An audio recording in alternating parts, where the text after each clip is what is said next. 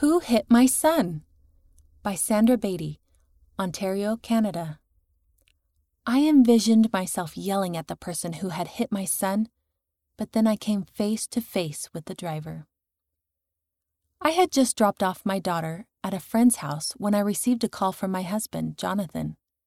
He told me that our eleven-year-old son, Aiden, had been hit by a car while he and Jonathan were crossing the street. The driver had made a left turn in front of Jonathan and didn't see Aiden on his bike. The driver hit the front of Aiden's bike. He flew up into the air, still holding onto the bike, and hit his head on the side of the car when he came down.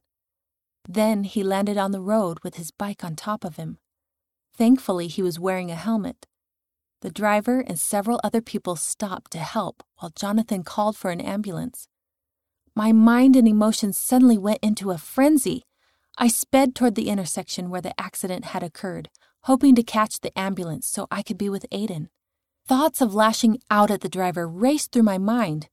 What on earth was the driver thinking? I thought. Were they drunk? Were they on their phone? I was furious and beyond worried. I had no idea how badly Aiden was hurt.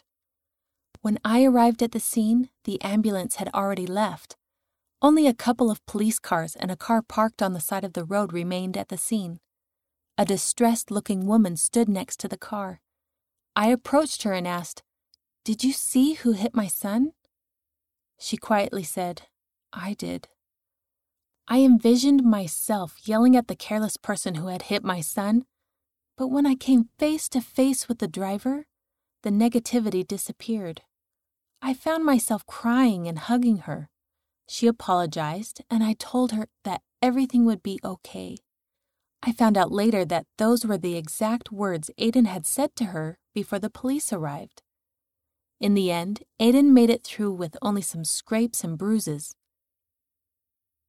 I am grateful that at that pivotal moment, our loving Heavenly Father blessed me with the strength to extend forgiveness instead of hate, even when I didn't ask Him to. I know He is aware of us and always offers us His help. End of the article, Who Hit My Son? Read by Rena Nelson.